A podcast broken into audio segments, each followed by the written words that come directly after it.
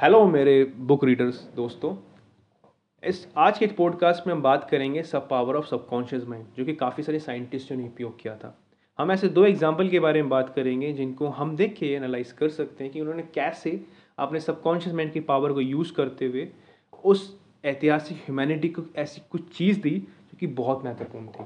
सबसे पहले हम बात करते हैं साइंटिस्ट फ्रेडरिक वॉन की, जो कि बहुत बड़े फ़ेमस साइंटिस्ट अपने टाइम पर रह चुके हैं। जब 1895 के आसपास तार की डिस्कवरी हो चुकी थी सो उसमें स्ट्रक्चर्स मिलना फाइंड आउट किया बेंजीन स्ट्रक्चर फाइंड आउट किया। काफ़ी सारे साइंटिस्ट इनमें से फ्रेडरिक वॉन भी थे, जो कि स्ट्रक्चर की स्टडी भी कर रहे थे। उस स्टडी के बारे में डिस्कस करना जानना बड़ा मुश्किल था। उस पर हिट एंड ट्रायल मेथड भी फेल हो रहे थे। उसका स्ट्रक्चर स्टेबल ही नहीं था। वो हमेशा अपने, उस दिन से उन्होंने जब ये ट्रायल्स करना स्टार्ट किया, उन्होंने अपने सबकॉन्शियस माइंड से क्वेश्चंस पूछा। कि मुझे इस सबकॉन्शियस माइंड पे विश्वास है और मैं चाहता हूँ कि मुझे इसका आंसर मिल सके, बखूबी तौर से, कि मैं कैसे इसको प्रूव कर सकूँ।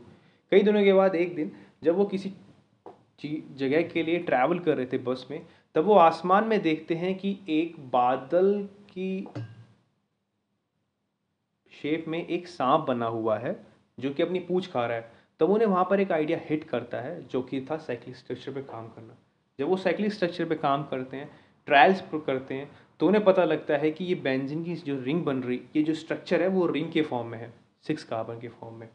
तब वहाँ से हमें एक बहुत ही इंपॉर्टेंट ह्यूमैनिटी की दौड़ में कार्बन की एक बहुत इंपॉर्टेंट स्ट्रक्चर के बारे में पता लगा कि बेंजिन होती क्या पर है। और उसका यूज़ कर करके आज हम मानव इतिहास में बहुत आगे बढ़ चुके हैं। दूसरा एग्ज़ाम्पल है, जो कि है पेनक्रियासिस के बारे में इंसुलिन के बारे में।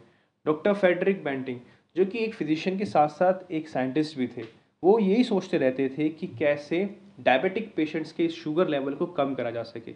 बड़ी चीज़ें थी उनको बड़ी दिक्कतें हो रही थी, समझ कुछ नहीं आ रहा था। पर वो हर रात बैठ के अपने सबकॉन्शियस माइंड से क्वेश्चन पूछते और ये चाहते कि मेरा मैं, आप पे विश्वास करता हूँ, मुझे इसका रास्ता दिखाइए इंसुलिन के बारे में बताइए कि मैं इसे कैसे ठीक कर सकता हूँ पेशेंट्स को कैसे मैं उपयोग कर सकता हूँ।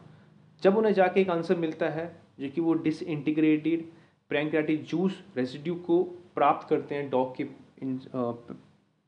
पेंसिल से डॉग के बॉडी से, जहाँ पर उसको यूज़ करके वो शुगर लेवल कम करते हैं। इन दोनों के साइंटिस्टों की बात को समझते हुए इनके इंटरव्यूज़ इनके ब्लॉग्स पढ़ के जब इनके लेट लिट उनके बारे में इंटरव्यूज़ पढ़े थे, उस टाइम पे जब उन्होंने बोला था तो उन्होंने हमेशा ये कहा है कि हम, मैंने हमेशा अपने सबकॉन्शियस माइंड पे बिलीव किया है। मैंने इसे कभी गलत साबित नहीं बोला, ना अच्छा बोला। मैंने इसको सिर्फ़ क्वेश्चन पूछे हैं कि मुझे ये चाहिए। इसने इमेजिनेट तौर से उस चीज़ों को प्रूव किया है और दिखाया भी है। ये चीज़ें देखते हुए मैं इस बात पे मतलब मैं बात करना भी चाहूँगा कि हम अपने कार्य के लिए प्रगति में क्यों शीशनी है। सबसे पहले हमें अपने डिसिप्लिन में रहने के लिए ज़रूरी होता है। जो काम हमेशा हमें ज़रूरी होता है, वो हमेशा लेके चलना चाहिए। जैसे इन लोगों ने अपने काम में डिसिप्लिन रहते कंसिस्टेंट रहे थे। उनके पास एक वजह थी। वजह एक आइडिया था जिसको वो बिलीव करना चाहते थे। वैसे ही हम एक थॉट प्रोसेस हम एक थॉट ले सकते हैं, जिसको हमें पूरा करना है।